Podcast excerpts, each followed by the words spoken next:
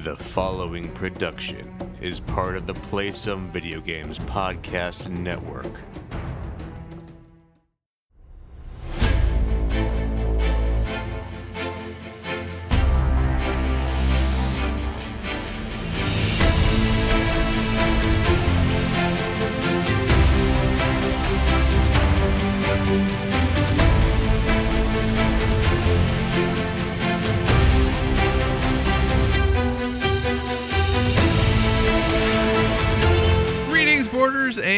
Welcome to Board with Video Games, the gaming podcast that strives to the right balance of coverage for games to play on your table and on your television. You could think of us as the haptic feedback and adaptive triggers of gaming podcasts. We're a proud member of the PSVG Podcast Network and still to be part of the Dice Tower Network as well. I am one of your hosts, Kyle, and joining me on this co op adventure, the guy who vibrates in all sorts of ways. Josh, how are you doing this evening? vibrating right along, as they say. as, as they say. Josh, it's the next generation. no, I mean it's just November's fifteenth. So is what does that mean? PS5 and Xbox Series of consoles is that the current gen now? Are we stardate ooh, uh, zero zero five? If we're the next generation, I guess so. yes. That sounds right. That sounds right. I don't know how stardates work. I don't I don't know how stardates Someone- work exactly someone- either. Listening knows and is mad at me. That is true. I have no doubts that somebody listening can tell us. And we I'd actually be interested to know. I just have never looked it up. I used to know. I forgot. It had something to do with. Uh, I'm not even going to try to explain it because it's going to make it 10 times worse. I used to know what it meant. But yes. Sorry, what were you asking me before I started talking about Star Trek? well, I was going to say so. You know, the Xbox series of consoles and the PlayStation 5 have now officially launched in the United States. Yes.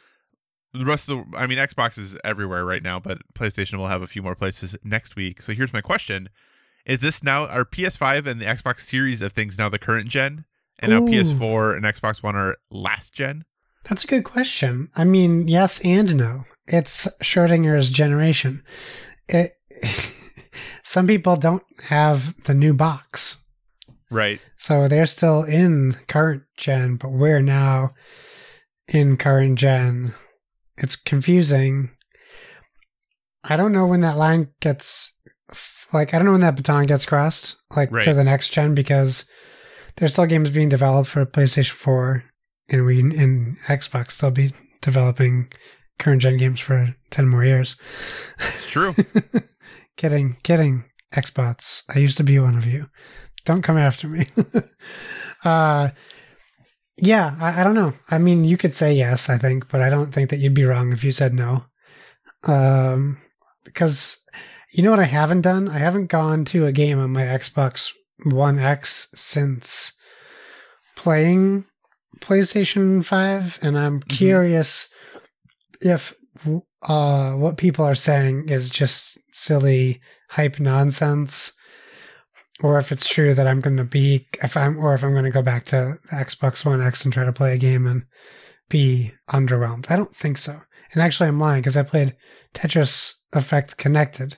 Clearly, clearly not a showcase of next gen games, but I didn't feel like I was playing it back like an old console.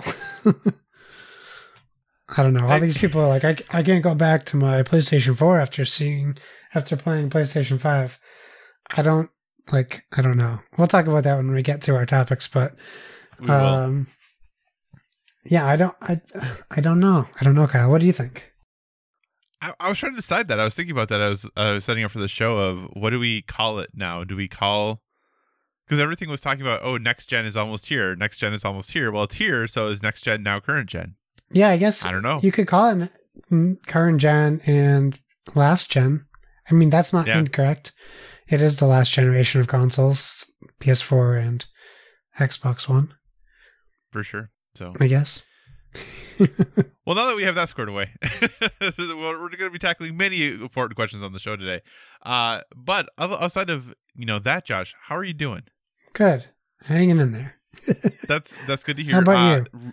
really exciting news. My state today set an all-time new record for the state for the number of positive COVID tests. So that's pretty great. We're, we're doing good. We're actually in a, in the same boat as you. Nice. That's pretty exciting. So, yeah, you know, things are things are great. Things are yeah. I mean, morale is at an all-time low. Yep. But we have new consoles But we do have new consoles to help with that. Uh, and a pretty stellar-looking board game. We have a, a pretty stellar looking board game. We have a sitting president who refuses refuses to concede uh, a loss. We have um, a pandemic that has gotten worse since it started. Uh, yeah, you know, things are looking great. it's almost Thanksgiving. Thanksgiving is next week. Christmas is a month away. Everyone's going to go to their families on Thanksgiving, and COVID is going to get 100 times worse. Yeah, probably true. It's going to be Probably great. true. Christ- You know, Christmas notice, is Josh, canceled. In the background here, I now have this little like That's festive. yeah. So we decided that to decorate for Christmas early because we're I'm usually someone who tries not to decorate before Thanksgiving because eh, I don't know. It just I've always tried to kind of maintain some sort of separation between the holidays, but we both decided that we could use some holiday cheer. So we just decorated Yeah. for Christmas already. I think a lot of The people are only thing we haven't done is put up our tree. That's the one thing we're waiting on, but all the rest of the decorations are out. Other than uh, our front porch still looks very festive for Thanksgiving because we didn't want to push that too far for all the neighbors to see. But in the house, it looks like Christmas. With the nice weather we had last week, people in this neighborhood were putting up Christmas lights because I think it's just easier to do that when it's warm out. No, absolutely. We put the Christmas lights up just because, yes, it was last weekend was like the last like nice day that was forecasted for quite some time. Yeah. So we got those up and they're not on for the most part, but they're just there and available for whenever we decide to start running them. But yeah, we'll have to wait and see because putting Christmas lights up not exactly the most fun thing to do and way less fun to do when it's crappy outside. We're going to tell you, they have these color changing Christmas lights, right? Why hasn't someone created a Thanksgiving transition into Christmas lights thing so you can put your lights up after Halloween? The lights are just orange and red and white for Thanksgiving, and then you press that button and then they're your Christmas colors. Or they could even be up at for Halloween. Yeah, or Halloween through Christmas. Yeah. And then you could have them change Someone needs to get fun. on that. some sort of New Year's li- like just bright new white lights for New Year's type Yeah. of thing, and you could have the whole thing. I'm just saying. Josh, it sounds like we have just came up with an idea for Yeah. a business. No, I don't know that that's a business. We can make the lights and sell them to other places to sell. yeah, That's a business. I guess. I think it's more of No. an idea. now we just have to. Uh, that idea is trademarked and patented by us. Uh, so if you steal it, We'll sue you're you. gonna owe us, royalties. All right, Josh. Well, I have a lot of things I'm super excited to talk to you about. So if it's cool with you, I think we should get on to the show. That's a great idea. I'm, I'm sure people are done. Thanks so much for joining us this week, everyone. As always, if you have any feedback, questions, or suggested topics, hit us up at Board with VG on Twitter or check out all the awesome stuff over on the Instagram, also Board with VG. We are a proud part of Play Some Video Games, and PSVG is on Patreon. We are thrilled with the support you've given us there thus far. And if you'd like to monetarily support what we do, you can find us there at patreon.com slash PSVG. But the most important thing is just that you listen and maybe share our show with someone who you think would enjoy it. We're also a member of the Dice Tower Podcast Network, so if you enjoy our conversations about board games and would like to dive deeper into that world, we encourage you to check out the Dice Tower Podcast, as well as all of the other members of the network. No matter what type of board games you enjoy, there's a podcast on the network that's right for you. With that, Josh, on to our first topic of the show, which I think for both of us is going to be probably the bulk of the topic this week. Hmm. Talking a little bit about our experiences with PlayStation 5. Now, we were both fortunate enough to get a PlayStation 5. Neither one of us have an next gen Xbox at this point. Correct. So we both can only, at this point, talk to us talk about PlayStation 5 and our experiences with it. But with that, Josh, initial impressions of we'll stop, we won't talk about games yet, but just PS5 in general, getting it, setting it up, all of that stuff. What has what was your experience like? Uh, it was. It was weird because um, I I kind of forget how long it's been since we've had a new console, and I'm not counting like the PS4 Pro or the or the Series X. Although they, I mean, at the time they had a little bit of that feel, but opening a box, you like that wasn't really a surprise, or you weren't really gaining too much more by doing that with those. You were just kind of up like a PC upgrade. You're just upgrading your your setup. So it was a little different. Um, um, my wife and son were both at, at the house when it came, so um, my son's excitement uh, ramped it up a little bit just to know what, what, what was getting opened. What is it for me? Is it a truck? No, it's not either of those things. Um, so I thought it was it was funny because I think I watched a lot. No, who did I watch to it? It wasn't Alanah Pearce. Someone was talking about having trouble getting it out of the box once they opened it and not quite knowing how to pull it out. And I had the same exact problem. I was like, you can't just like reach in and pull it out because of the way that it's in and the angle. And I was like, I don't want to like drop it or bend. And it's just, it was, it's so big that it's like cumbersome and f- feels like fragile at the same time. So like, uh, when I got I've, you know, I already got the controller. Like I, I got an extra controller, so I, that kind of was lost on me. I had my own little unboxing a week before, uh, so the controller wasn't too exciting. But um, you know, go through that box like you do on new consoles that has like the wires, and you never know if you're going to get a surprise. Like in the older consoles, sometimes they pop like a little surprise in there, or a demo disc, which doesn't happen anymore. Um, so no no surprises, just a, a stand that I don't use anyways. Um, well, a stand to lay it down, I should say, not a stand to stand it up. Uh, yeah, pulling it out, it was nice. It was big.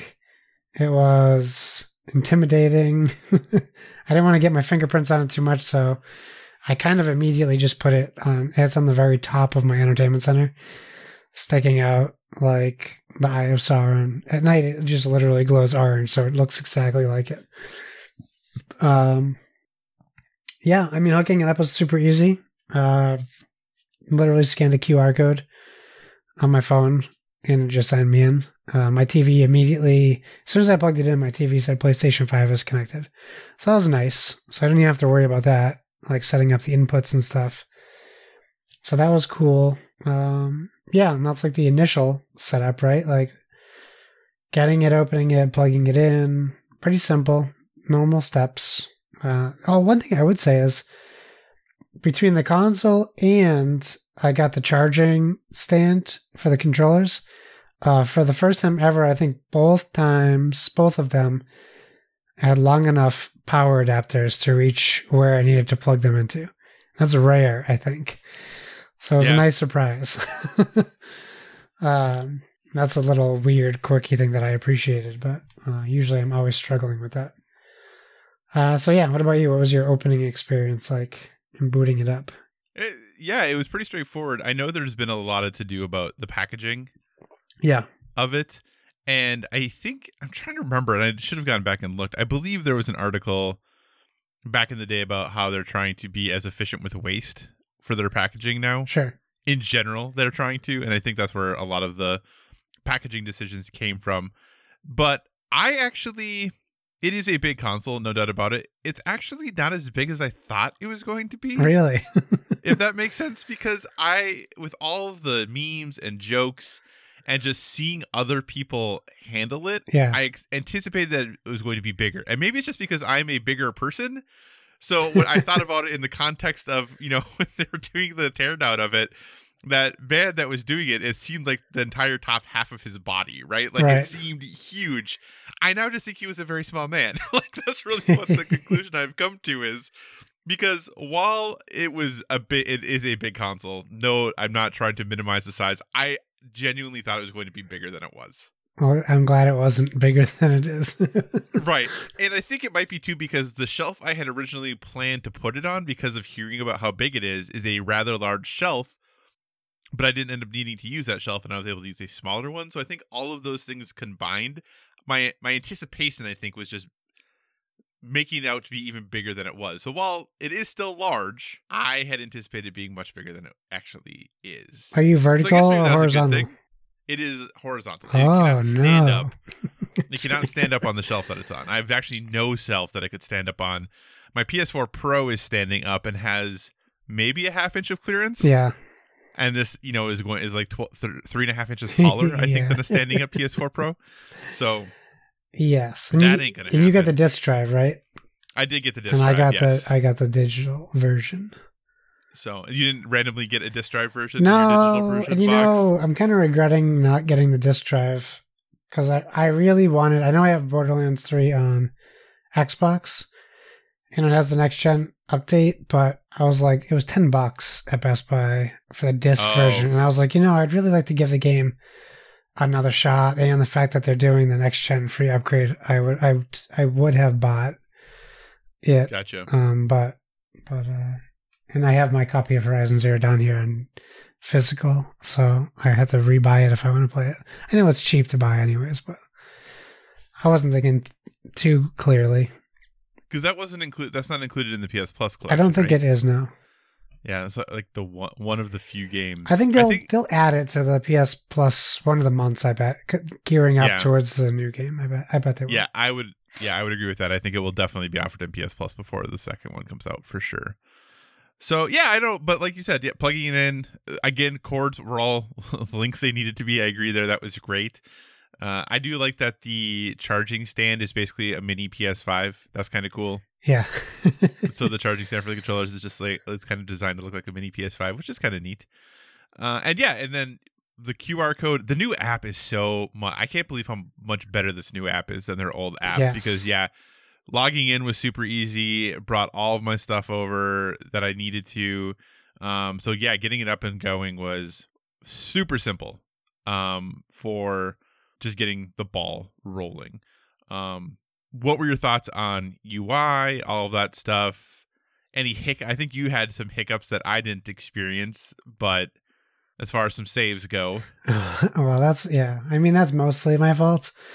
Uh, uh, yeah. I guess we'll talk about that first. I was under the impression because I was reading all these articles about how to transfer your data, and it says like like out of like when you set it up, it's going to ask you to do a transfer right away between consoles, and you can do that. But there's these two other ways, and one of the other ways was just um, the online transfer like you and and this happened before because when we were talking and i when i re- went to replay horizon zero dawn my save wasn't in there. And i and i was talking to you and i was like how do i get my save back?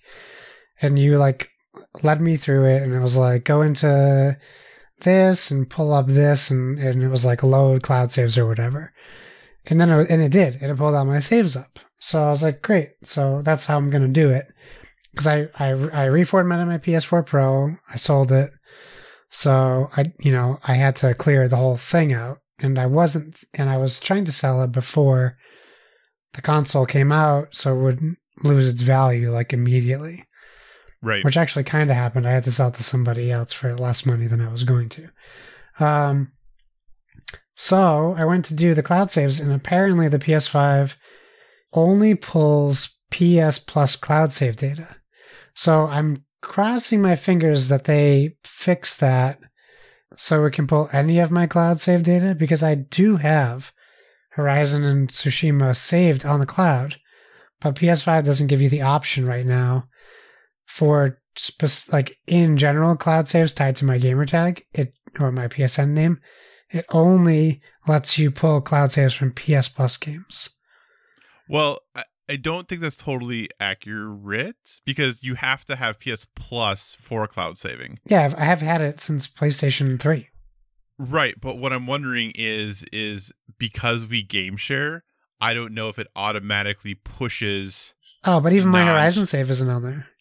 Oh, interesting then.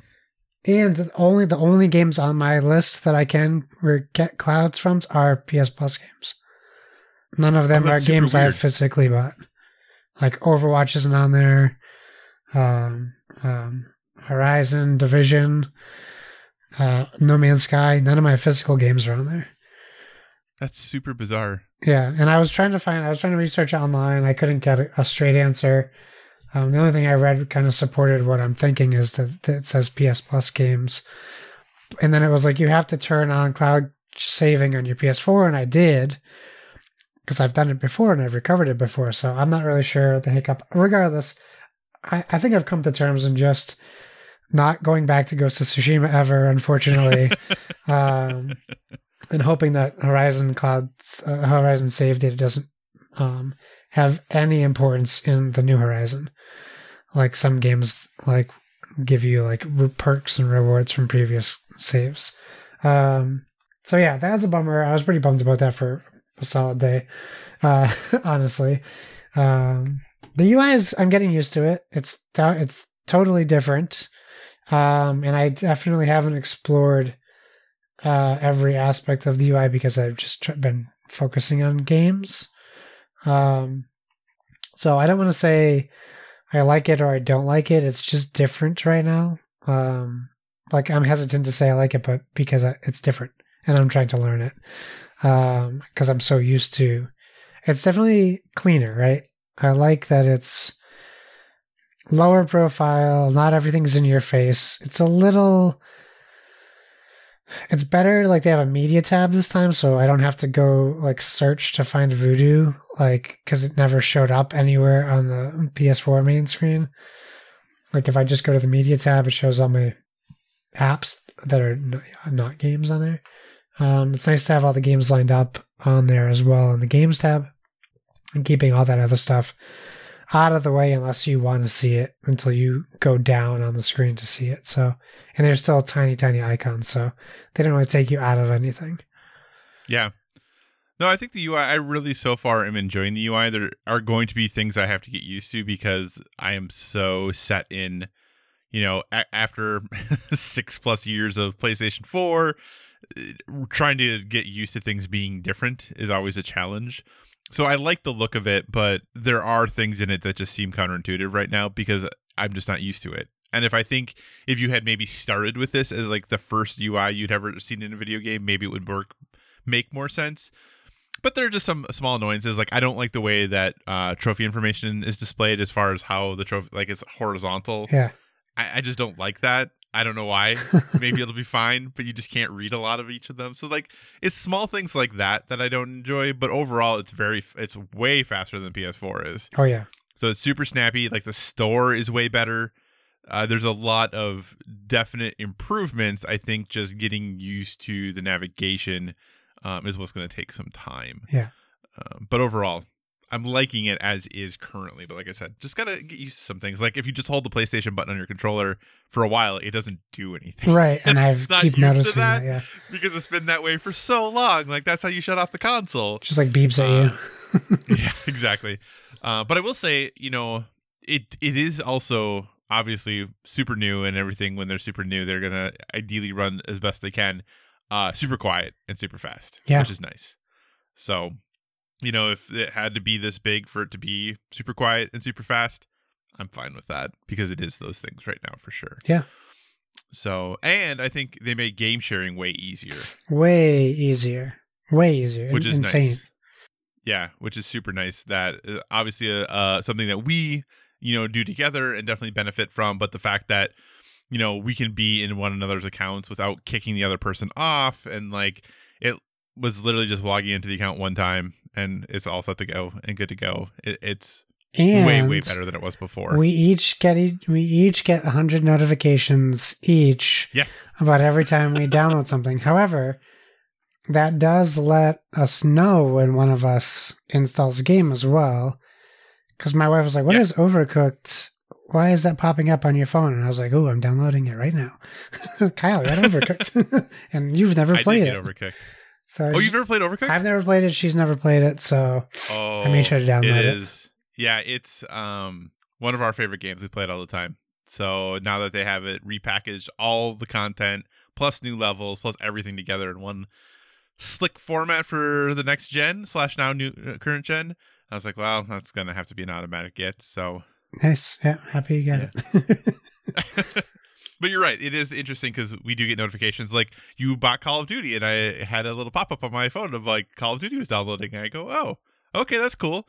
But I also do like the fact that I can, even though your console is set as my primary console, ostensibly they use different language now, but ostensibly yours is set as my primary.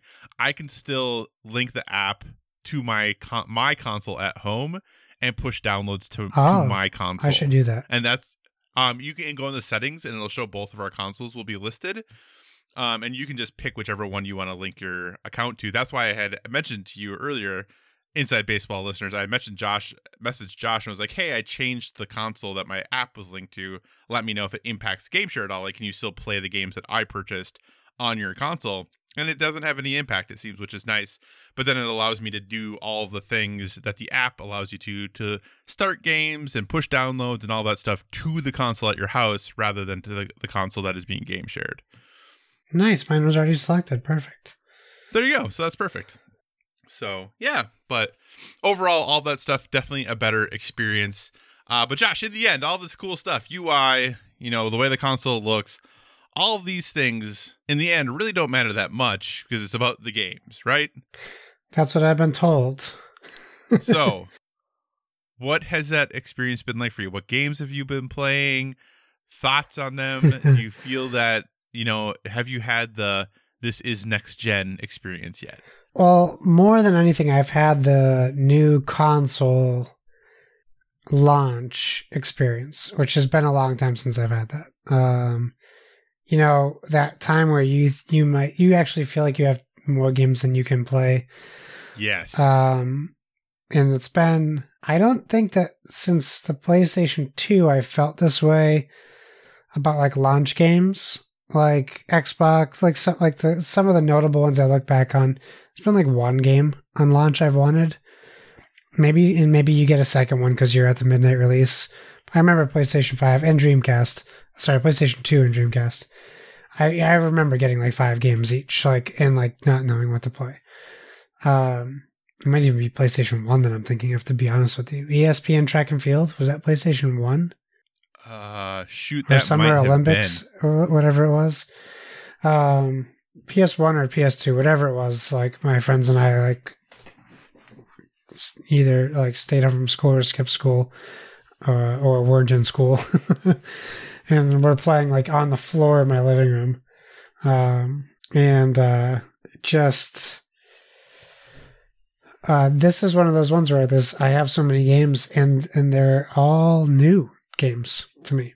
It's not um, um, a situation where I'm like given like currently like PlayStation 5 and Xbox Series X like realistically you technically have a bunch of uh last gen current gen games that are better now on next gen consoles. So you could even have more games to play uh in that situation. And like for Xbox there's so many games I want to play that I've already played but know that they're better now. So it's interesting when I think about it like that. So I think so the first thing I did was pretty much just like download right? I I got two I got two games and then we set up our game share and then I downloaded your games. And eventually I got more games and eventually I think you got more games. So um the installation process went like super super quick for me. Um and it's funny because I have it hardwired but if you don't select it to be hardwired it just uses the wireless connection. It doesn't default to hardwired and I didn't realize that till today when I signed into the Xbox and it said no internet connection. And I'm like, what?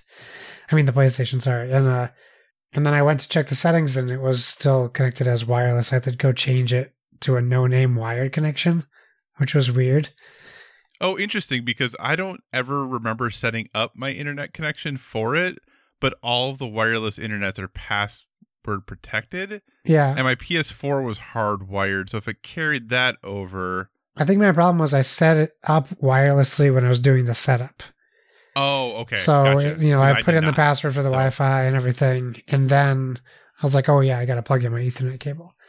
Um, but regardless, wireless and wired download speeds, very good. And I heard people complaining about PSN and download speeds. I did not experience that.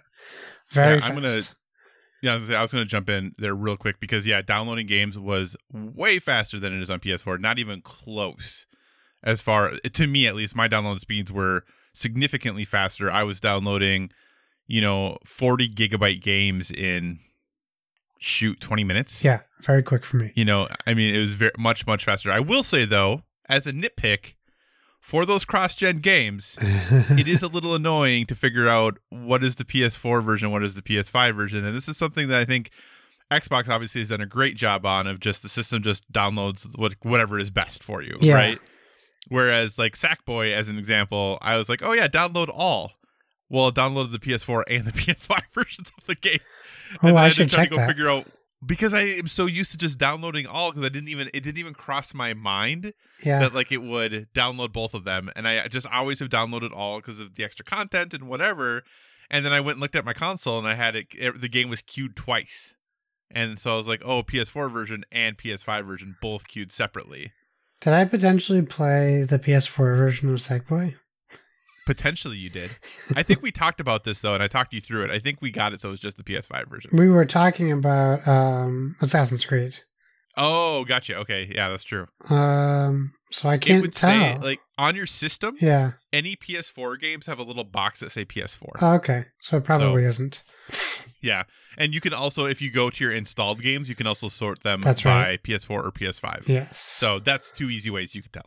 Okay, so yeah, so um, I played.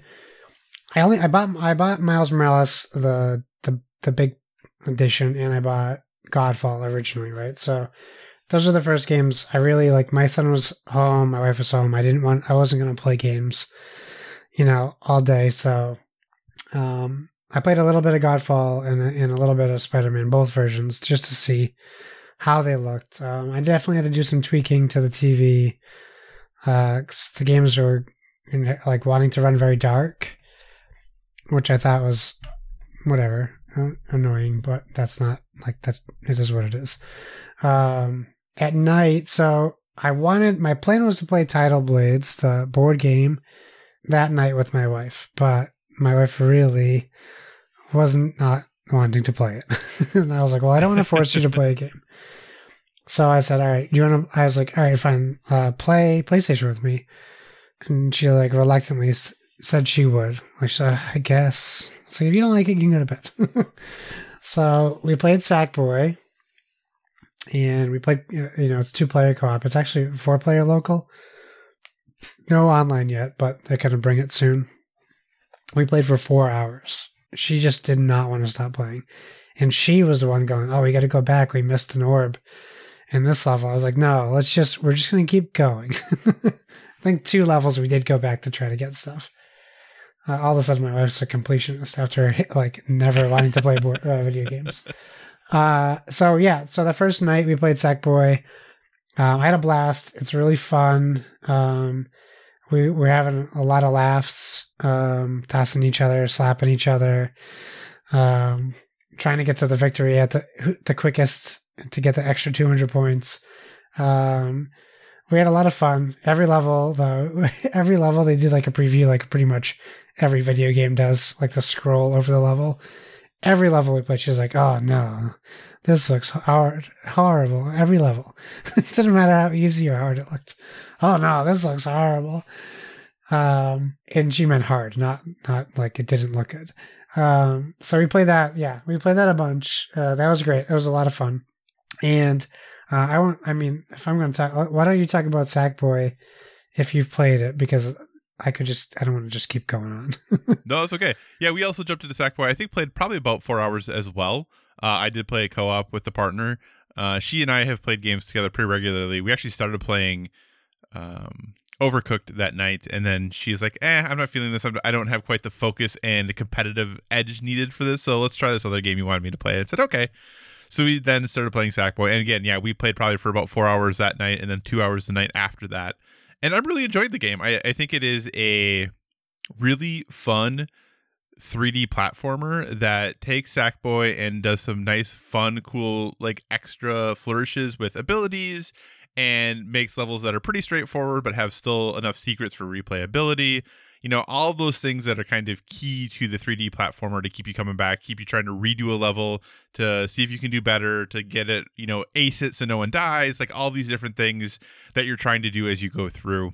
We were pretty much playing completionist. We were making sure we had at least had all the orbs um, for every level. And when we when we hit a point where we had two levels in a row where we missed orbs, was kind of when we're like, okay, we're done for the night. uh, we're we're our edge has lost a little bit. Yeah. Uh, but I'm really enjoying the game. I think it is a great launch title. It's a really good family game. It is still though fun for anyone who has played video games for a while and maybe you've missed out on 3D platformers or haven't played one in a bit it has that charm. I think the soundtrack is really good. Sound and and the surprise stuff. Like there's Yes. like a rhythm level to a, to an actual like licensed song. Uh, Yeah. yeah. that was very good too. So there might be uh, multiple of those. Yeah. I assumed I assumed there would be. Yeah, yeah. So it just it, it's really surprising, and maybe that's why I'm so high on it. Is that I thought the game looked kind of interesting, but then when they did the demo of the UI and they played some Sackboy in that, that's what really kind of sold me on the wanting to play the game. And I've just been really pleased with it. The lo- man, do th- games load fast on this system? My goodness gracious! no loading. Um, yeah, basically no load, right? You go into the thing, it's like a second, and then they do the overview that you can skip if you want to, yeah, because it's it's not like doing that to hide the load for the level. Like you can skip that entire thing if you want. But overall, really enjoying Sackboy. Uh, I think if you are looking for a family friendly game, you know it has a story, but that's basically throwaway. It's uh, you know it's fully voiced though. They have cutscenes. how dare they you do all that stuff. throwaway? Well, in the sense that there's a reason for them to go. Like they could have just smashed together a whole bunch of really fun platforming levels, and it wouldn't have needed a story necessarily. I don't know. Maybe it'll pay off. Maybe I'm being judgmental. I guess it could pay off. But there's voice acting and stuff, and it's pretty good. It's good. We watched a little featurette from from PlayStation's YouTube channel about the voice actors. Uh, yeah, and it looks next gen.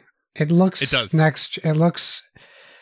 I think the best way to describe it the way I thought it was is it looks crystal clear, and you see all these details of yarn on Sackboy down to the zipper. Like you see everything, and it's crystal clear and crisp, and and there's no hiccups. There's no frame bumps or jumps or freezes. Like it's just so well done. Yeah. So yeah, but really, really enjoyed uh Sackboy, and I think this will be definitely a game that we will finish. Whether I'll go, whether I'll go for the platinum or not, I don't know. Um, some of the trophies for the platinum seem actually pretty tricky, uh, but in general, I have no doubts that we'll finish this game. Nice. So, did you play Astrobot at all? I did Or after his for playroom? I played it with my son for like Okay, I don't know thirty minutes probably.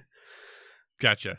Yeah, I wanted to go back and play it, but I just made sure I tried a little bit of it, and then um, people are like, "I got the platinum." I'm like, "Cool, bro." I played yeah, thirty I got minutes. the platinum in it. um, I will. I'll go back and play it uh, for sure because I definitely want to get more of that tech demo, like showing me everything the controller does thing. Um, because I will say, well, we have a question about it. I'll answer that later um, from a listener. But um, yeah, I want to go back and play more Astrobot. Yeah, because I I played it. I platinumed it in probably five hours, four hours, five hours. But that's Uh, a good really fun. chunk for a free game. Yeah, it is a good chunk for a free game. It's really fun. And they did the thing that I'm guessing this was on purpose is it has like DLC trophies. Um, but that's where they put like the speedrun trophies. So Ah. you don't actually have to successfully complete the speedrunning portion to get the platinum trophy. I did go back and do the speedrun. It was pretty fun. and I was able to do get the trophy for it, but I could see where that might be potentially frustrating for people. But, you know, Astro's Playroom as a pack-in game, I thought it was a lot of fun. It really was pretty enjoyable. Uh, definitely, it's that happy sad moment of you're playing with this new controller that's supposed to have all this cool stuff, and in playing that game, you can see all the cool stuff it does, and then you go, man. Probably no one else is going to do all this with this controller, which is really sad.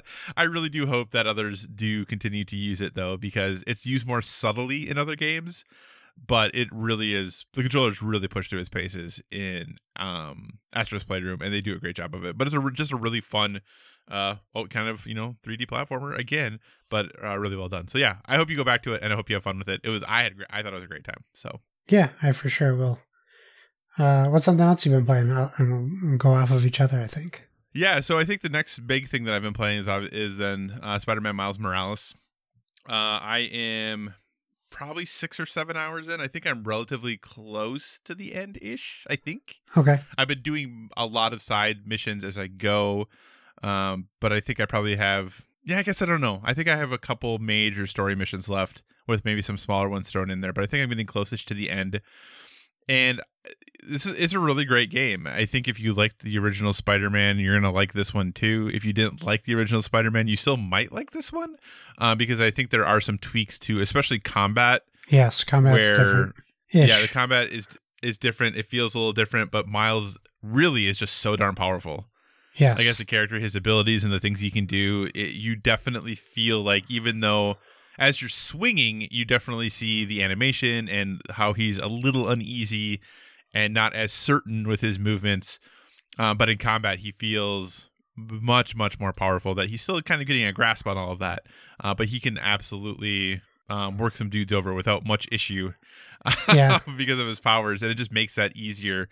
Uh, the game looks really good. I did try it. I started trying it in, uh, you know, in the resolutions, so doing the 30 frames per second with ray tracing and all that good stuff. Because I just wanted to see what it looked like, and the game did look. The ray tracing was absolutely stunning. Uh, and Josh, this is the first time though that I can, in a while, remember then switching it to performance mode and feeling like it was a completely different experience really. the game it like it ran so smooth it almost made me nauseous at first like when i was swinging i was like oh because it was just so buttery that i was like well i guess i'm playing this on 60 the rest of the way because this performance mode is kind of kicking butt i wish they had instead of a 4k 60 they did like 1080p 60 with ray tracing Right. like that i think would be really cool and i don't have that option right now um but Oh, now I have Yeah, to I just- change my I'm- settings huh, and try uh, on performance mode. Yeah, you should try it. Uh, like literally, what I did is because I did this little swinging part, and then I was like, oh, I want to try to do the same thing then with performance mode. So I did this little swinging area, and then when you go to put switch it to performance mode, it says, hey. You know, in order to do this, we have to restart the game, and you'll load up in your last saved space. Yeah. And I was like, oh, I don't know if I really want to do this. I'm like, fine. It took like two, maybe three seconds. Hmm. It literally the screen went black and popped back in, and that was it. yeah. I was like, oh, okay, well, I guess restarting a game in this That's old generation really generation talk. deal. yeah. So, and then I went and I swung and did the same thing, and I could immediately tell the difference. It. I have been someone who have always talked about how I don't really care about the difference between 30 and 60, and I don't know that in many many games that I've tried to flip back and forth, I have felt as immediate of a difference as I did in this game Wow. like everything just felt different and better. So, and I swear I'm better at the combat now. I'm sure that's not true. I'm sure I'm just better from having played the game for more hours. Uh, but yeah, it it really did change the feeling of how that game works, and really talks about how important frame rate is, because the the game just feels totally different when you're playing it Wow. at 60 frames. So I would encourage you to check it out.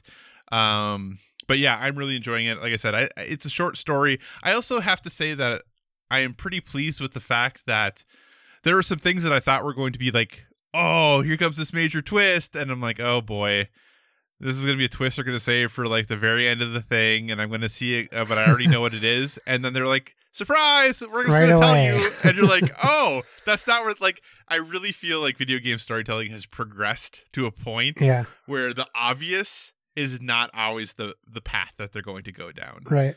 and then maybe yeah once they start making these taking the obvious path you're like okay well the next thing's probably going to go here and you're like oh yeah that kind of works that way but I, I do enjoy the fact that they are they are not they are recognizing that if you are paying attention you're probably going to recognize what's coming and they're not making you wait Right. they're just letting you know you know and I, I really do appreciate that about the storytelling and i think they did that in the first game really well and i think they're doing that in this game really well that as soon as you put the pieces together the game's like we know you put the pieces together so we're just going to tell you what you've put together and be like yeah you're right like, we're going to move on now Right. um, and i really appreciate that about the game so uh, you've been playing some how far are you into it what are your thoughts Um. So yeah, I don't know how many hours I put in. I, um, I can say without spoilers that I just finished the meeting at the church. Oh, okay. So um, when I booted it up, I think it's at like 33% complete. So I put like another, I don't know, hour and a half over the 33%.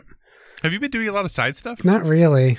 Um, Okay, because I last time I booted, I think I I boot was that right after that or right before that, and I was at like fifty two percent. I've been, if like I go by something happening, I'll do it. But I'm not, Okay. uh, I'm not like outwardly seeking. Seeking There's so out. many, and I'm trying to, I'm playing so, like trying to play all these games and trying to figure Right. out what's like what I want to do. Um, I know that I can pick Spider-Man back up pretty much whenever because it feels so good. And that was like the key takeaway I had from this game was because I played, I tried the remaster first just to see um, the difference. I'm not, I, I'm not really going to talk about it because like we've talked about Spider-Man regular a bunch. Um, it just it looks prettier so far. Um, but yeah, Miles plays well. It plays so much the same. It plays so much different, and I really appreciate that about it. But um, like muscle memory immediately kicked in, and I remembered exactly how to do everything. But even the game starts the same way the first one does. Like you're put right into an a- uh, active swinging um, thing just to get you going. So it always makes me think of on the Tonight Show, Jimmy Fallon tried to play Spider Man when it first came out, and it put him right into that swinging thing, and he's, I don't know what to do. it's just dropping out of the sky. Right. and it's like, press R2. Uh, so, uh, yeah, I really like the story so far. It looks incredible, and now I'm going to have to change my mode to 60 frames and see how that looks. Um, the combat feels crisp. Uh, it's been a while since I played Spider Man, but I th- I really feel like this game's leaning more into the Dark Knight aspect of um, gadgets and um, confusing bad guys, and I actually really appreciate that because that was one of my favorite parts of the Dark Knight trilogy. Um, and if you make a mistake, it doesn't make you feel like penalized. Like you can immediately like handle yourself in combat, uh, so to speak. Like there's definitely times where you get overwhelmed. Um, yeah, like same thing. I like the story beats. Um, I I do like how they make you feel like if you're like you said, if your character's smart enough to know something, that they just kind of make you discover it with your character. Um, so that's really good. I really like it a lot. Um, and that's the game I think I'm most actively playing. Right, like I've I've put some time into every game, but I played the most of of Miles Morales, and mostly because I know it's shorter, and I can revisit all the side stuff once I finish the main story. Yeah. Outside of that, I haven't really played much. I've played some Overwatch, so from a backwards compatibility standpoint, I did play Overwatch. Uh, the only thing that I really noticed there is that when playing with my usual Overwatch group, I'm the only one who's playing on PS5 right now. And obviously, when you're connecting, when you're matchmaking, all that stuff like that doesn't increase, but the time from match found to me being in the game Yeah, is far faster. I'm like, oh, we're on defense on this map. And they're like, what are you talking about? How do you know this already? Like, those things are much, much quicker. Uh, that, and then the other thing, I played a little bit of uh, Overcooked. And it's funny because this is the remastered collection. So everything's up to 4K, all this other good stuff, specifically for next gen. And it's one of those interesting things that in Overcooked, when you're playing the game, you drive around in this bus and you pick the level you're going to go into. And when you go into the level, historically, there's been a loading screen that comes up that shows you like how many, what score you need to get three stars and gives you all this information. The game loads so fast now, you can't even read that screen.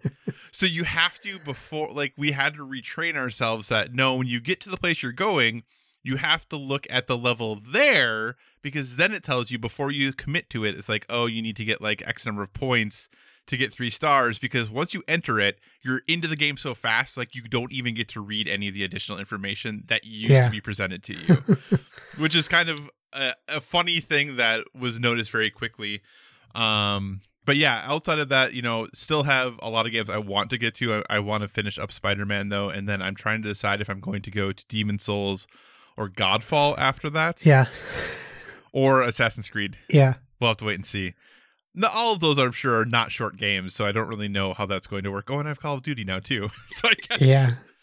there's that as well.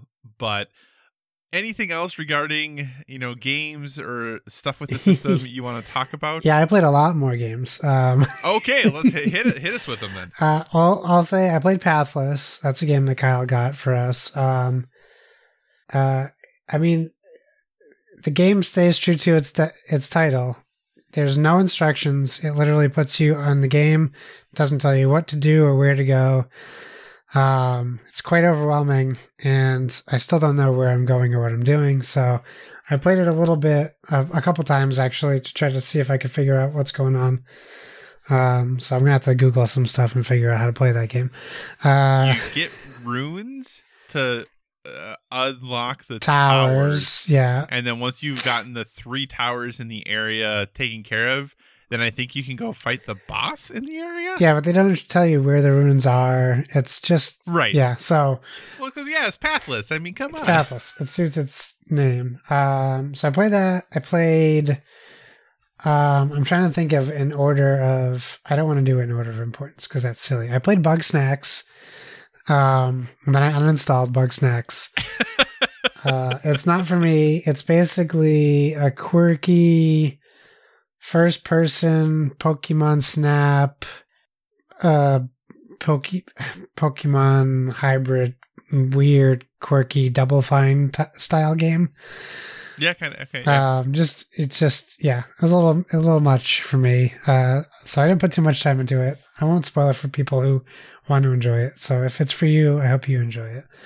Um, uh, da, da, da. I played Demon Souls. I've never played a Souls game, and it's definitely a game that doesn't. Also, it should be called Pathless Two. Uh, doesn't really tell you how to play. Doesn't really give you much direction. I mean, it has little pop ups to tell you like, "Hey, press, uh, you know, R one to attack" or whatever. Um, I played that for I don't know, maybe an hour or two. I didn't, I didn't not enjoy myself. I just was like kind of aimlessly fighting people and trying not to die. Um, in fact, I went through a whole castle, came out the same way I went in, and and didn't get to anywhere I needed to be. And then I was like, okay, I'm done with this for now. um, but it's cool. You get to see like people's shadows of how they died, like their blood path. Um, so you can kind of prepare yourself for what might be coming. You can people can also leave like notes about what's coming up. Like I've gotten one that's like check to the left or watch out for the bad guy above. So there's like helpful hints that way. So I mean, I can appreciate it in that way.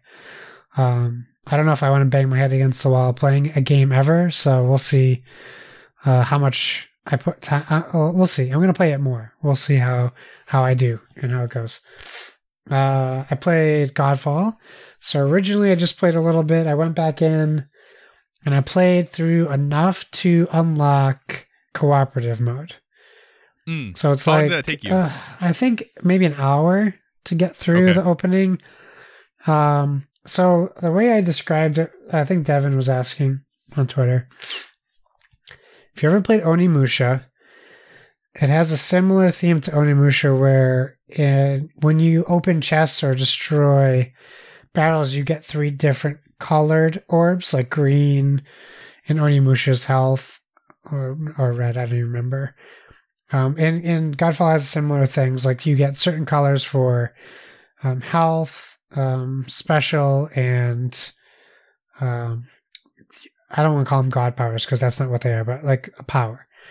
Um, the combat is uh, once you get used to it, it's pretty good. It has a little reticle on the on the front, which I of I was painfully unaware of for a while. So like when you hit R one to attack, that's where you're swinging your sword.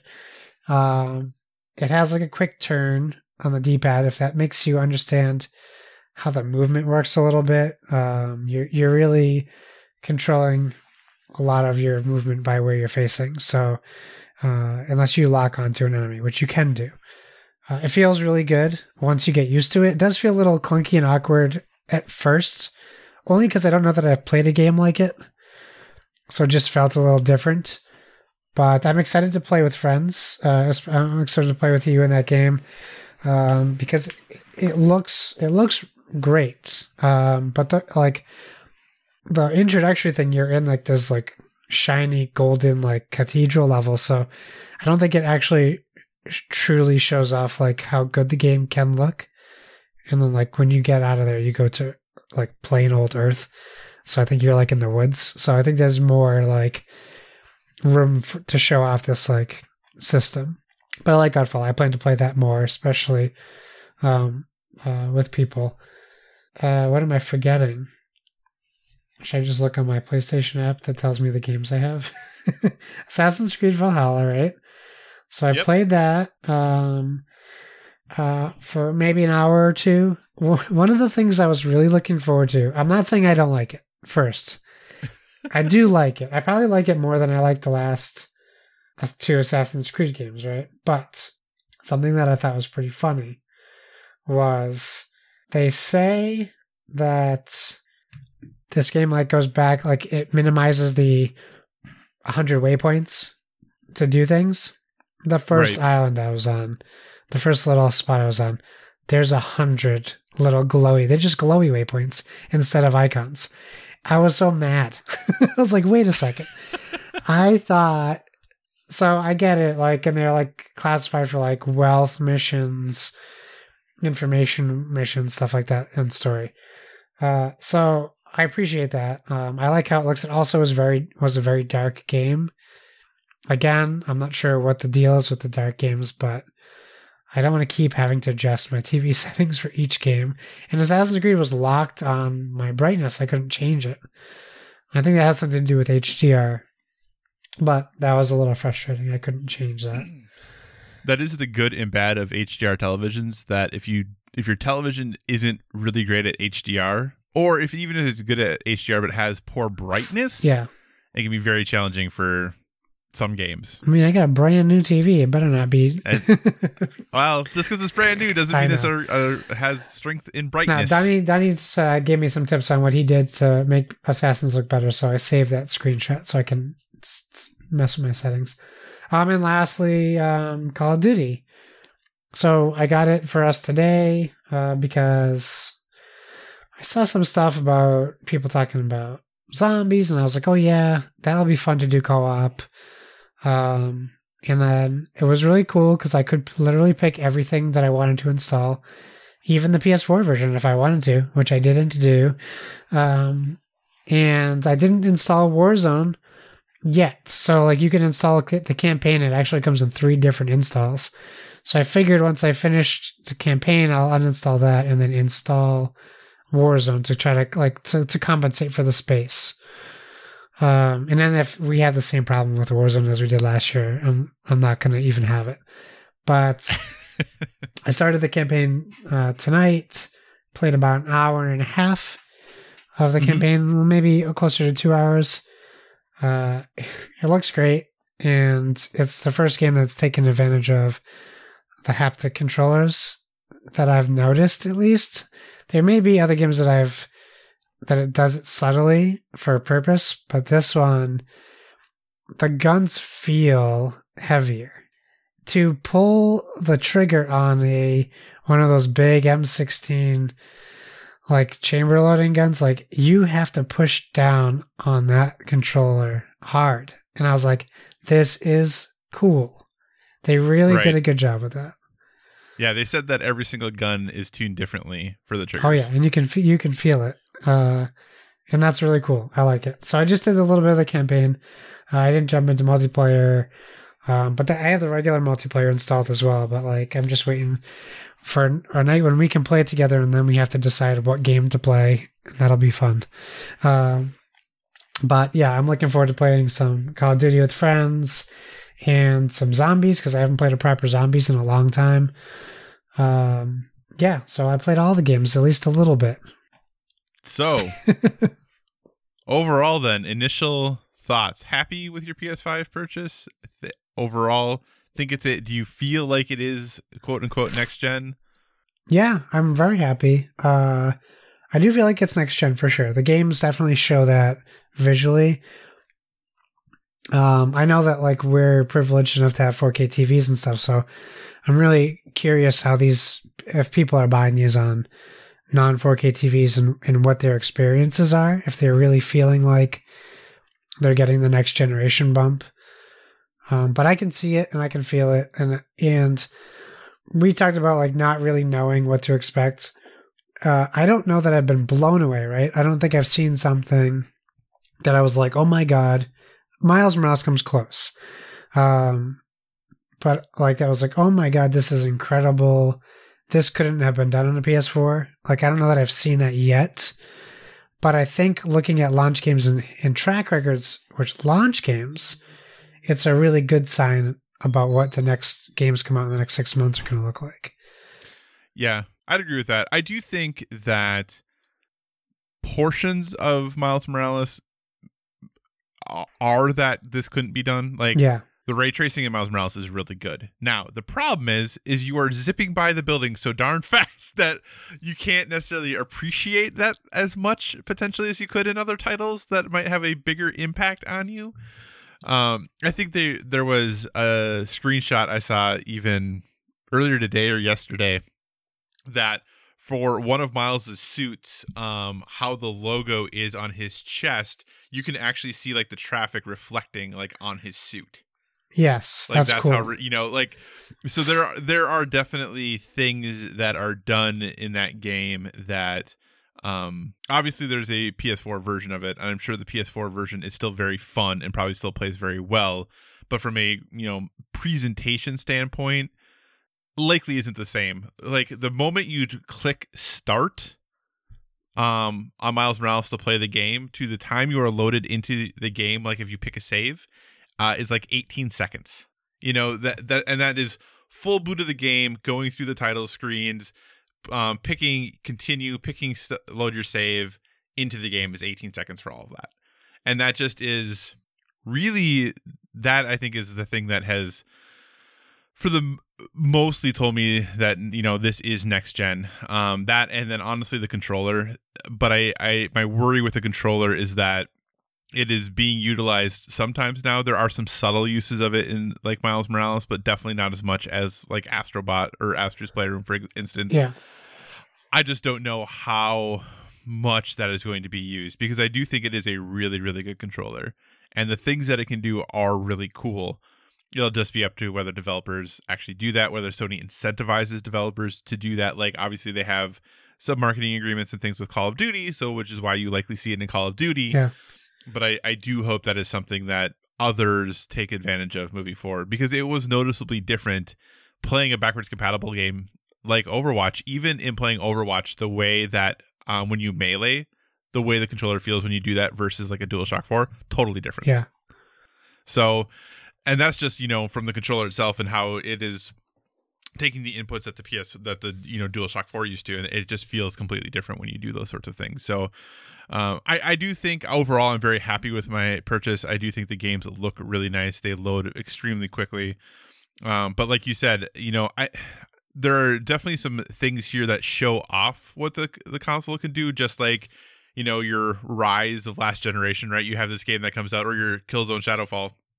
It's like, hey, look how pretty this can look. Yeah but we really won't know the full capabilities for a bit of time yeah. yet. Um, but overall, I think we've made some good steps forward, and it does really truly feel like you know next gen is here. Yes, and that's exciting. It's cool. Here. I know both uh, the questions that we have from um, listeners are both related to this topic. Do we want to just do those now then? Sure. We got a third one too that I think I have up still. Yeah, I do. Cool. Well, why don't you take us through them then? Okay. Well, let's start with Sleepy Paul. He changed his name.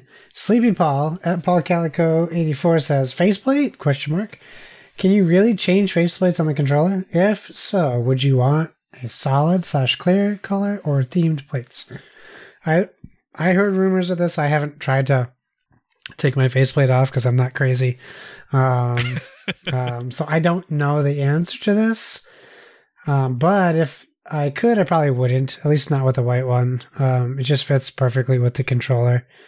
Uh, themed plates, sure. If there's like a for uh, a Forza Horizon, if there's a Horizon Zero Dawn one, I'm like inclined to want it. It would just matter aesthetic is still important to me to a degree. I don't want something just looking out of place in my hands. So um, we'll see. We'll see what happens. Kyle, you got an answer to this question? Uh, so yeah, you can change them. I believe, or at least they come off. So theoretically, you'd be able to change them. I would be down for some customization there. I don't know what I would want at this point, but I always am open to those things. I think the nice thing too about this setup and even the PS5 with the fact that you know the big white fins can come off uh, is that you would will be able to you know customize just like you know 360 faceplates back in the day uh, you'll be able to customize you know your console without having to buy a whole new console Right. which is kind of nice and you ideally will be able to do the same with your controllers if you want to as well uh, which i think is a cool thing like uh, giving people the ability to do that um, and obviously it's a way for playstation to make more money because they can sell those things but I, I do think that is a nifty way for people to be able to uh, customize some stuff without having to totally replace so i would be down i just don't know what that would be right now i'm sure when as soon as i see one that i'm like i'm in on that one that will be your Right. answer but what that is right now i don't know Cool. Uh, Saving Throw Studios at Studios Throw uh, ask uh, Is the controller as game changing as people are saying? Um, and what is the best feature? So I would say yes and no. I mean, it has the potential. I don't know that. Um, besides our Astrobot tech demo full game kind of thing and some Call of Duty stuff, and, and I did feel a little bit of the Miles stuff where like there's like a slightly harder depression on the buttons. yeah Um, um, I did notice that a little bit. So I do think it's game changing, right? Um, Astrobot really shows you everything it can do to a degree. I'm sure it can do more. Um, and maybe you'll have a different take. I don't know that it says game changing because in my brain, it screams Wii for some reason. Um, and I don't necessarily mean that as an insult, just that I've seen it like implemented before. I think this is just like the masterclass version of that, where they're like, okay, yeah, we saw what you did, and, and then we did again, and like we think we can do that, but even better. And I think for me, the haptic control is is the standout, right? I'm not super overwhelmed with the blowing in the controller or the touchpad because we had that in the PlayStation 4, right? So it's not super new. Um, it was cool that I could spell my son's name out on the touchpad and he could see it on the screen, and then he could like write on it. I thought that was cool. Um, so I'm excited for what else we can see and how it gets implemented. I, I think the best feature is the those R2 and L2 buttons uh, for me. Kyle, what about you?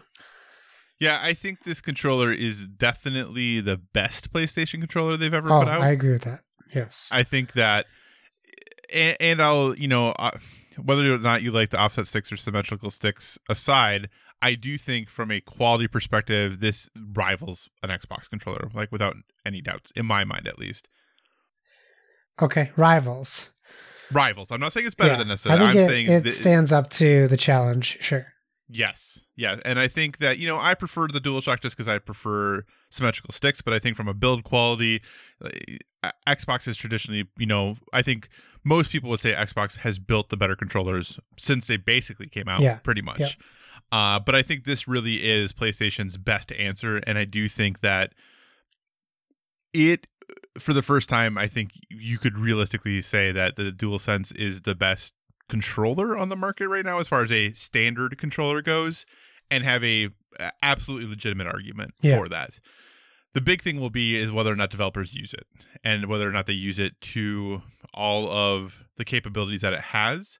Like you said, Josh, nothing in this controller is brand new things we haven't seen before. We've definitely seen these things in the past, but this is definitely the best representation of almost any of the items individually and as a whole definitely the best way they've all been put together into one thing. Yeah. So it really is just a refinement on other things that have ex- existed. I hope that other developers really do take advantage of what's there. I and I will agree. I think that the triggers are definitely the biggest um, potential there. That there, there's a part in um, Astrobot or in Astro's Playroom that you're like pulling down on a handle on a vending machine, and I legitimately almost every single time that I did it stopped because the trigger would stop you and be like, okay, I, I get why isn't this working? Not realizing that I hadn't reached the end of the pull. Like it literally was putting that much pressure against it Yeah. that you had to like it was like a click to like get it to go the rest of the way. Uh, so yeah, you know, do I have worries about longevity? And yes. if you know these were really pushed to the limits so that people would be breaking them, sure. I mean that is absolutely something that could potentially be a problem, but I I think the potential is there for this controller to really be game changing. It's going to be a, a about whether or not developers choose to pursue it that in that way. I was talking to my buddy about it, and he was saying how much he enjoyed it, and I said, I said, if you have the ability to buy a replacement plan on your controller, do it every time. yeah, at least for now, for sure. Because he's like, really? I was like, yeah, because yeah. uh, so we had one more uh, question or, or s- submission to our post. It's from Splig uh, at Doblicious. I, I just read it as you're talking, and we're not going to be able to do this right now. So, Splig, well, I'll do this as a topic next week because uh, Splig says uh, for each console generation, pick a favorite game or one that defines that life cycle. so, Oh boy, We'll do that next that week. like a great topic. yeah, for next we'll do that next week as a topic, um, because there's no there's no way I could do that uh, on the fly right now. But I appreciate you thinking that we could. yeah, that's great. That's great. Awesome. So, Josh, you know we've you know been chunking along for about an hour fifteen at this point. Oh, yeah. So we do have a couple other quick topics here. Do you want to go ahead and just jump into our last final topics and get things moving on that way? Yeah, let's do it. I'll just I'm just gonna cut my my topic three out. That seems to make the most sense. That's fine. okay, so uh, Saturday night, finally, finally, I just got the game. Saturday night, we got um, Tidal Blades, which just came in on I don't know some day last week. I don't remember what day it was. Um, Wednesday. Uh, it came in our Kickstarters. Kyle and I got ours on the same day. Um, so I immediately read the instructions and forgot them. So that was fun to bring it to the table where I was like, I read the rules so we could play. now let me read the rules again to everybody.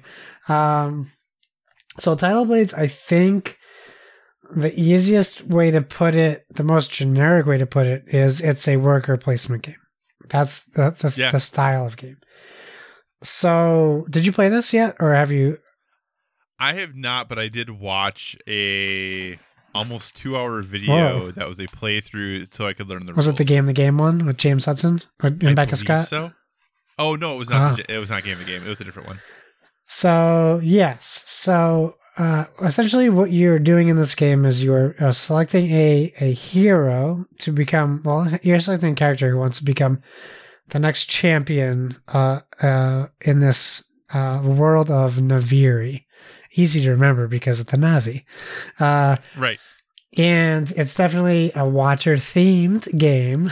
uh, and in this game, you have different areas on the board to go to as you do in worker placement games. Um, you have the fold where you can fight uh, monsters. You have the Chronoseum where you can, well, I don't know if I should, I don't need to call them out individually because basically each area you go to, besides the fold, the fold is different. You can fight monsters there and there are and it, it acts differently from the rest of the game. As you play through the game, you're competing to um, complete um, challenge cards and move ahead on the champion board as well. There is a um, uh, a master, a, f- a judge that moves around the board. And if you complete challenges where the judge is, um, you gain a bonus of of moving up on the challenge board, which is on top of the game. You can check out our Instagram if you want to see what the game looks like. It is definitely a uh, has a huge table presence, which I like. Uh, while it is also worker placement, it is also um, a dice. What's the word I want to use? Um, I don't know the right word. Is you are adding dice to your hand, dice to your dice pool, and you are also using these to complete your challenges. And the challenges have icons that are on your dice, and those are what are required to complete to to succeed. I think every challenge card, if not most challenge cards, also have a push it spot. So, as an example, I, I kept the box here so I could tell you, like, because I wasn't going to remember them all. But each player board has four dials. The player boards look incredible. The whole game looks incredible, I should say. Mm-hmm. It is a work of art. Um, but each character has things that you're doing. You have focus, spirit, resilience, and strength and synergy. These are things you're trying to increase as you play the game. And as you're going to these different spots on the board, this is where you have the opportunity to increase said thing. So if you increase focus, that is how that is how many dice you can use from your active dice pool to complete a challenge. You can also spend fruit, which you can get in the game, to roll more die to complete a challenge. Uh, Spirit is your stunt power. So there are stunt cards in the game that give you bonuses. They're one time use. Um, but stun power and what your level is also contributes to what you can do. Uh, resilience is uh, is symbolized by a shield, and it is how you can um, refresh and upgrade your dice. So after you spend dice, they go into uh, your spent dice pool, and at the end of the round, depending on your level of resilience, that's how many die you can put back in your active pool and upgrade, which is important. Um, and then you have synergy, which is your character cards. Now, each character has their own deck, and they have these cards in their deck that you're when you get on your synergy wheel, when you get to a part where it lets you use cards, you draw two and you keep one. You put one on the bottom. And these are cards you can use as many times as you want, as long as you can fulfill the requirements. Um, and they're pretty beneficial to each character, but they're also very different for each character, which is nice. Like I had, I played Cayman. He was he's the big alligator man or woman. I'm not sure. I didn't read. We didn't read the flavor text for this first playthrough because it was a bit overwhelming. Um, but I had a, a, a, character power where I could move to um, uh, an occupied space. So it kind of works like other worker placement games. There are spots where if one person goes there, no one else can go there. There are also open spots on the board where anyone can go, no matter how many people are there, you can still go. Uh, so I had a character card where I could put my guy on a, a occupied space, which is a game changer for him. Um, you also have shells and a shell shield. So shells are used to absorb damage, and what's cool about shells is when you use a shell to absorb damage, it goes onto your shell shield, which you actually get to use them again in a different way. And the way you get damage is when you're rolling dice for any reason, you're also rolling a danger die. And danger die deal you potentially deal you damage. The cool thing is you can you can keep rolling as long as you want, as as long as you have dice, but you always have to roll the danger die. So you're always potentially, and if you roll a danger die and you get an X, you lose a die unless you can use a shell to to soften that. And that's not just lose it into your spent pile, it's lose it to the general supply. So it can be dangerous. Uh, if you go to the fold and you fight monsters, the twist is you lose every die you spend to fight a monster, whether you succeed or fail. Uh, that's something I made the mistake of doing on my first turn. Uh, but you also, there's a couple cool things about the monsters. You don't have to defeat a monster the turn you're there as long as you have a character token, like you fulfilled, usually monsters have between four to six die that need to be filled on their card to do damage. As long as you've done one of those, you share the reward if the monster is defeated. Uh, so that is uh, as uh, fun as well. I would say in our in our play, we didn't really see the benefit of even doing the fold at all. I went there once, we never went back um, because it's challenging and you it's it's high risk and low reward. So we were curious if there's a specific character that was good at it, or if maybe um, the expansion adds more to it, or the like something changes. But when you go fight the monsters, don't you get to increase your dials for every single dice that you successfully do there? You do if uh, you you know what? You might be right. Maybe that's what we didn't do correctly. Um, because Yeah, 'cause I don't think think that we I don't think we played it that way. Yeah, because in watching the playthrough, because I was in the same situation, I was like, why in the world, if you have to get rid of all of your dice, would you ever go do this? But the guy who's doing the rules breakdown was like, okay, so now you've spent like your five dice and you've done like, you know, two shields and like whatever, whatever. Like then you get to increase your dials, like the two shield, the like, and all of those. That would be worth it then. Yeah, it didn't say it in the rules because I definitely looked over it a few times. So maybe that's a BGG update or something. Um, Yeah, and granted, this was a two-year-old rules video, Right. so maybe it has changed, and that's not even the rules anymore. Yeah, I'll have to check it out. It doesn't say it in the rule book. Uh, it could say it. They also have like an almanac, which is like tips and tricks and things you missed in card descriptions. So maybe it's in there as well. Um, so yeah, so I'm trying to I'm trying to think of of things that we did. Uh, it plays over four turns. The da- the danger die increases as you play. Um, you also start with two tokens consider them workers. And then uh, the second round, you get a new one. And the fourth round, you get a new one. Um, so you do ev- eventually get to take a bunch more turns. We did find ourselves in a predicament at the end of the game when we all had four markers. The last two people to go literally had nowhere to go on the board because they were all full except for the fold. Uh, so it was. Um, I was like, oh, maybe we should play with the expansion next time. but it might change now that we know that the fold lets you get those die but you're still losing die. So yeah, it would be like yeah. So you're you're also upgrading your die as you play the game, and you start with um, novice die, and you can work all the way up to expert. You have to choose a path, which I think is interesting for a certain die. Like you start with a white die, and when you upgrade it, you either pick blue or red, and then that's the upgrade path you're on for that. And they have different symbols on them.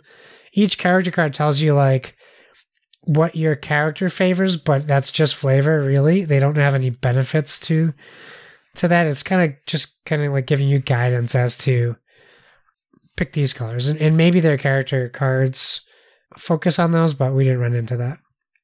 Um, there's also a market area where you can buy, spend fruit to buy upgrades to dice or get shells, things like that. So there's a lot of options. We had a lot of fun playing it. Um, I thought my friend texted us our group this morning uh, with a, a review essentially, so I thought I would read it. Um, now I will say this because it's addressed in his his thoughts. Um, we d- there's a lot of lore to this game that comes with a book, and each character card has like story, but we didn't really get into any of that. Um, but it's there if you want it. So this is Joe, my buddy, my DM, my GM for my Pathfinder dude. Um, he sent this to the group. He said, I really enjoyed it. Uh, while a bit overwhelming at first, everything flows in such a way that once you start playing, it remains complex, but it gets easier and easier to see how the pieces fit. I like how varied the strategy is, especially how you can customize your route to victory via different paths, specializing um, or maintaining balance. It all seems like uh, viable choices. I also enjoy the elements of randomness, such as challenge cards and goals, increases replayability. It's also it also nicely fuses solitary play with interaction, in that you have to account for spaces you want to go but can't. Uh, made me think of Tokaido a bit in that regard. Obviously, it's absolutely gorgeous. The production value um, of amazing men uh, is amazing from minis to the character cards with the wheels. Two critiques: the fold. I'd be interested to see how the fold comes into play on future playthroughs, maybe with other gold cards and whatnot. Because last night there really didn't seem to be much incentive. Now maybe we know. Um, and two, the theme feels pretty tacked on, while visually outstanding. And while the gameplay is great, they don't really come through in in my mind. It's because a fun and elaborate system, uh, symbol matching game uh, that they came up with uh, for a reason to go to various spots. It's fine, but was hoping for a little bit more there, since the setting seems so important to them. Overall, two big thumbs up. I think it's a game that will get better and better with more plays. Um, and my friend comes back. Very thorough review. You trying out to for a guest spot on Josh's podcast? so Joe, thanks for your guests. thoughts, Joe. Um, and I agree. I agree with everything Joe said. I wanted to try to put it in my own words. I didn't want to try to like um, like borrow off of what he said. Um, I really enjoyed it. It definitely clicked after one round. In fact, my my buddy said, not Joe, my other our other friend said like audibly, he goes, "Yeah."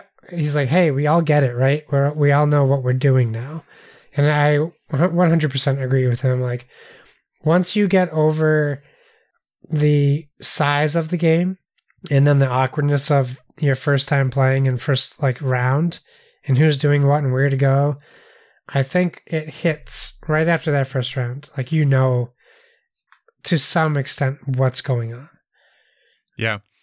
Uh my only question that I had for you and this is what I I was feeling while watching the video because it's only 5 rounds, right? Four rounds. Four four rounds. Is that long enough? It was long. It's see. Oh, is we it? played Okay, till 'cause I was like- 1.30 a.m.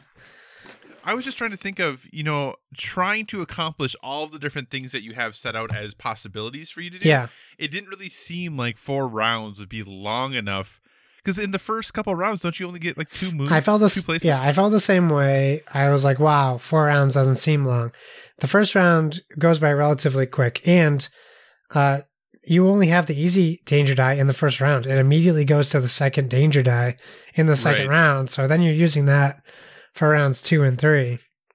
Um, I agree. It seems like um, it's it won't take long, uh, and probably with a lower player count, it might not feel. But with four players and then everyone having four turns in the last round, Mhm. and everyone having three turns in rounds two and three, like a lot of at least for the first playthrough, definitely analysis paralysis kicked in, and it's not a it's not a game where you can easily predict your next move. You can't just wait three turns like you can't watch three people play before you and know what your turn is until it's your turn.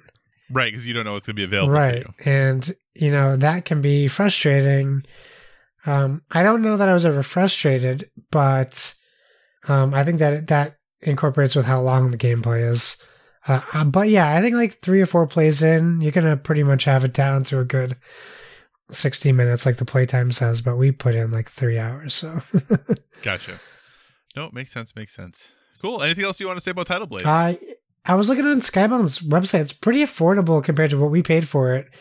Um, you don't get the deluxe, fancy deluxe things, and like, um, there was no real reason to use the call the Chronoseum that came with the deluxe thing, but I, you know, we all used it except for one of us, uh, because we had it. But uh, yeah, it's like sixty bucks on Skybound's website and twenty five for the expansion. That's a great price for this game Yeah. and the quality, even if you're just using cardboard standees. I think that the gameplay is solid, and Mhm. this is a game that, even though it looks good, and I could easily put it like on my shelf with my games I want to display, it's going up there because it's a game I know that will play a bunch more. Um, For sure. because it was very good. So, uh, Yeah. highly recommend it. And yeah, I mean, once the pandemic's over, just come on over to my house and we'll play together. Whoever's listening. Sounds good. Sounds good. Uh, really quickly, then, for my final story, it's going to kind of be a sandwich topic uh, that, along with PlayStation 5's launch, PlayStation released a commercial kind of, you know, showing showcasing games that are going to be coming to the PlayStation 5. And as part of that, they uh, dropped a little bit of information of when we can expect some of these games. So, as part of the commercial, it talked about how Ratchet and Clank, Gran Turismo 7, and Returnal from Housemarque are all slated to be released in the first half of 2021. Horizon Forbidden West is slated to be released in the second half of 2021. Currently, we also know that God of War is slated for next year, which we'll see if that actually happens. Uh, but then we also know that uh, Deathloop got slated for May 21st, I think. Um, so, Josh, how do you think the first year of PlayStation 5 games, with what everything that's been released now, having Ratchet and Clank, Gran Turismo 7, Returnal slated for you know early 21, Horizon more than likely for sure late 21, maybe God of War. We have Deathloop that's coming. Uh, we'll have you know other games in there too that I'm probably forgetting about right now. But what are your thoughts? Is it looking like a good, solid first year for PlayStation? Yeah, I'll have to look more into Returnal and see what that is. I mean, we're not, we're, we'll get Gran Turismo 7 in 2022, 23 maybe, if at all. Um, is Housemarque the people who did uh, the order? No, Who did, what did Housemarque do? Josh, I know that I probably know the answer.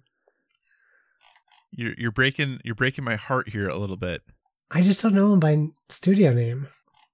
They released.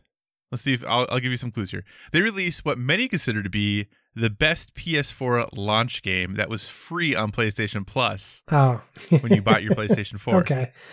So they don't do games that I that I like. I can appreciate them, the games, but uh, maybe you should, I think Resogun was like five bucks. Should I just buy it? Have you ever played No. Resogun? Really? Man. I mean, yeah, I think you should spend $5 to play it. Actually, I mean, you should be able to download it because I have it. Oh, you already have it. I'll download it. Okay. Yeah, I already have I'll give it. it a shot. Uh, but yeah, uh, Resogun is great. Uh, you should also play Nex Machina for sure because I have that as I well. So you definitely want to play that one. that. I think you. Oh, Nex Machina. I think you had me try that. I think you you told me. okay. I love Nex Machina. It's great. Uh, um, okay. Yeah. So hey, is, is Returnal going to be a game like that? It is a third person. Uh, it's a third person action shooter. It Oh, looks that like sounds so. better. It's not. yeah, but it, I still think it has like the, um, you know, try to get a high score, die, try again type. It seems like it Oh, has yeah. that uh, mechanic built in. Uh, but yeah, it looks way prettier than their other games Cool. do. I guess. Okay, so here's what I'll say. Uh, for the first year, well, first I'll say all the titles, solid titles, right? I, I and I and if it were only these titles for the first year, I would say for first party studio, it's it's a good offering. I expect there'll be more announced because for Sony, I think that's a little low, like qu- quantity wise. I don't. I'm sure quality wise, it's gonna be super high. Um, but with the with the delay of Gran Turismo Seven, I just like that's one less game, and the delay of God God of War. So, you know, we're looking at Ratchet and Clank, Horizon, and Returnal. Uh, like that's okay for a year for first party games. But I expect we'll see more from them um, in the third party exclusives, third third party time stuff. Like they're on just from launch. It's a great launch for f- the first year. So I think I Yeah. think they're looking good. Like, um, I mean, what are we gonna see remasters of? We'll see like we got Mass Effect remaster coming. I guess that doesn't really matter with Sony, but it might be a lot of people's first time playing Mass Effect One on PlayStation. That's true. Yeah, we'll have to see because they still have also like Kena Bridge of Spirits, Ghostwire Yes, Tokyo. yeah.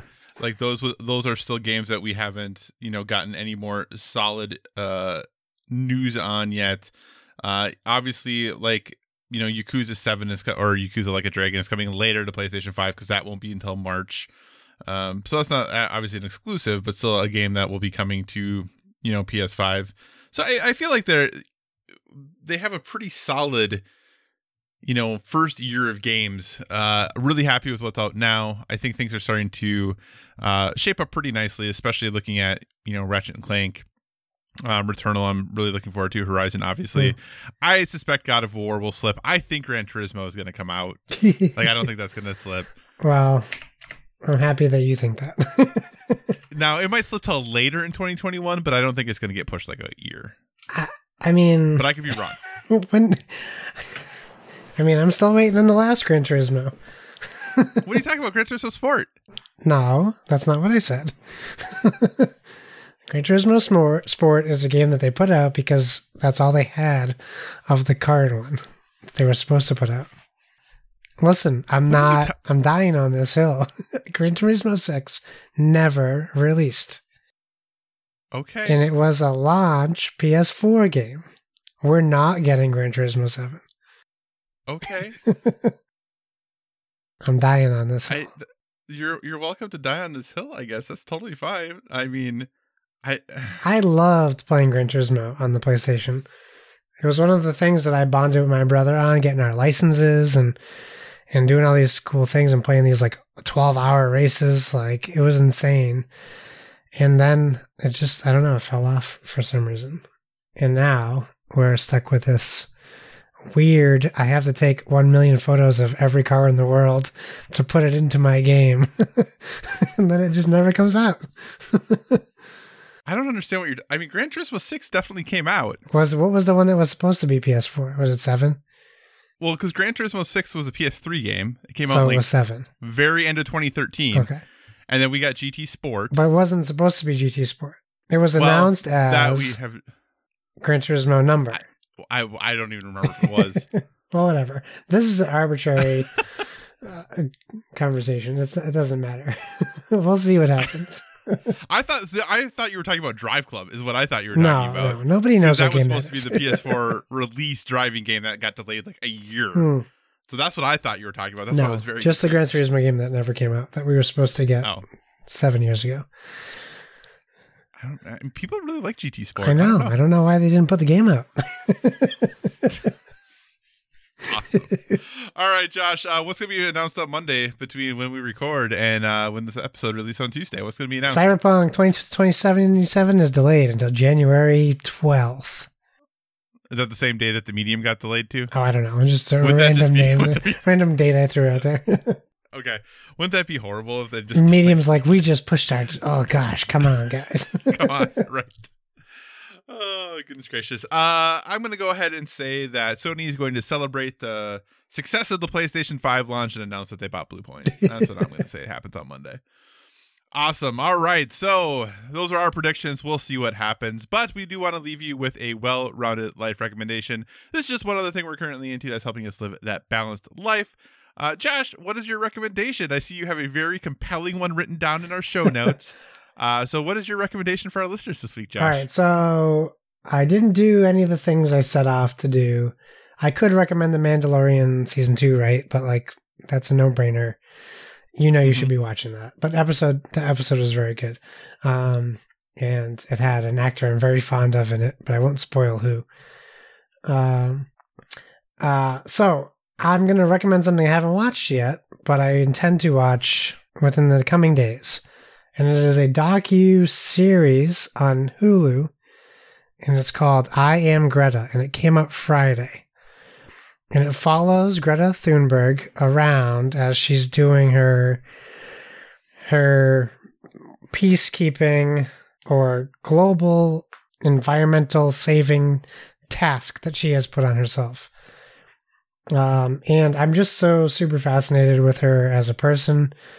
So I'm actually excited to watch this and see, you know, get a little bit more information on. Um, I don't really know how much they get into. What they're, t- I mean, she is still like a child, right? So I don't know how like even in depth they can get, and not the, or what I really want to know. But I'm really curious about um, her upbringing and how she got in, interested in in this topic and and how she's so strong and and pushes back against someone who runs a country who bullies her online. Uh, I just find it very fascinating. So I'm interested to watch it, and I'll probably start tonight or tomorrow.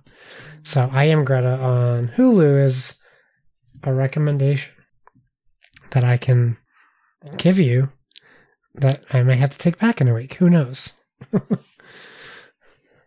Yeah, I was just looking it up on IMDb and I saw this rated pretty low. And I was like, really? Interesting.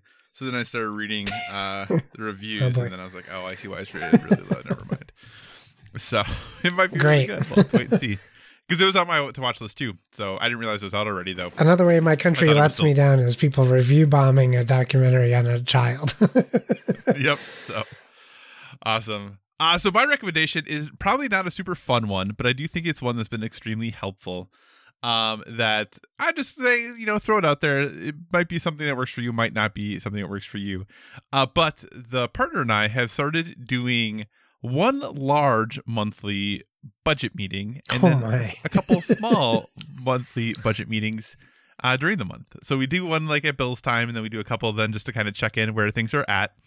And this could be a really challenging thing to do because money is always a really sensitive topic for people. I think in general, um, you know, there, there's two things that couples fight about. Money is one of them, and you could probably guess what the other one is.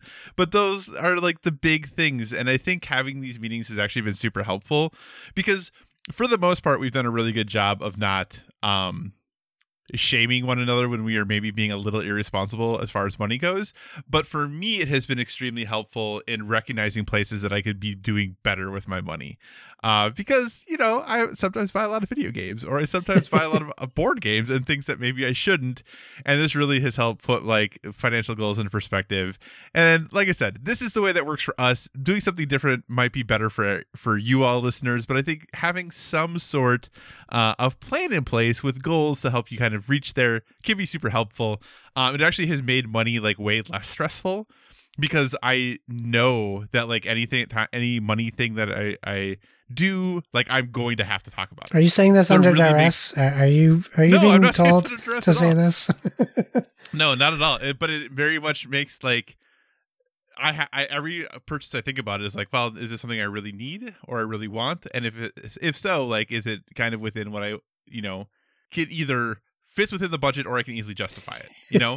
Because like part of it was fu- funny because like I made a donation um to your extra Yeah. life, and then I was like I talked about, it, I was like, oh yeah, and I donated this much money to Josh's extra life. And I was helping sick kids, and then I was like, and, it, and almost being like, "Yeah, tell me that was a bad use of this money. one Let's is a see you do it." freebie. but no, genuinely, uh, it has been super helpful. So, like I said, I, I picture, might I be something- picture, I know, I know most of your purchases and uh, extra, like hobby wise in the past month, and I just picture that like conversation, like, honey, I needed the- it. Here's the good. here's the good thing about it, though, is I knew this was coming up, so it's like, hey, here's what I'd like to be able to do for all of this. Like, how can Mm. I make it happen?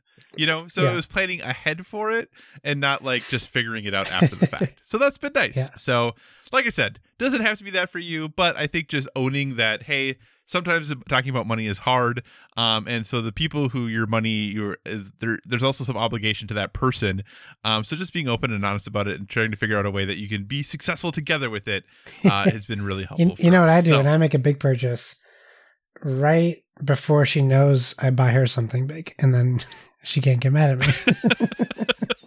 I don't know if it works that way, but hey, I guess you It know what, does if that works that way for you, I guess that's fine. So awesome, Josh. What do you say we wrap this show up? Let's do it. Thanks for joining us, everyone. Uh, in addition to finding us on Twitter and Instagram at Board with 3G, you can find us on Facebook at facebook.com slash Board with 3G. So feel free to give us a five-star rating over there. Also, if you want to communicate in the more long form, or you're just not feeling social media, please feel free to email us at boardwith3g at gmail.com. We tag our stuff with hashtag board the VG. Uh, so please use that hashtag as well on all social medias and whatever podcast service you're listening to us on. We encourage you to give us a stellar rating. That is whether you're downloading us from the PSVG feed, the Dice Tower Network feed, or our very own standalone Board with Video Games feed. You can find me on PlayStation Network and Xbox Live at Why So Serious. That's S I R R I U S. You can find me on Twitch at Why So Serious. That's S I I R I U S. Don't get confused. I'll fix that soon, I think. Uh, sooner than later. Kyle, where can people find you? So you can find me at all the usual places: Twitter, Instagram, PlayStation Network, Xbox Live, Board Game Geek, all at Cycocross, C Y C O C R O S S. As always, if you have suggestions for future topics, be sure to reach out to us on the social media like Spling did. And look, now we'll have a topic for the show for next week. um, because we want to talk about what you want to hear about. And remember, everyone, whether it be board games or video games, never stop gaming.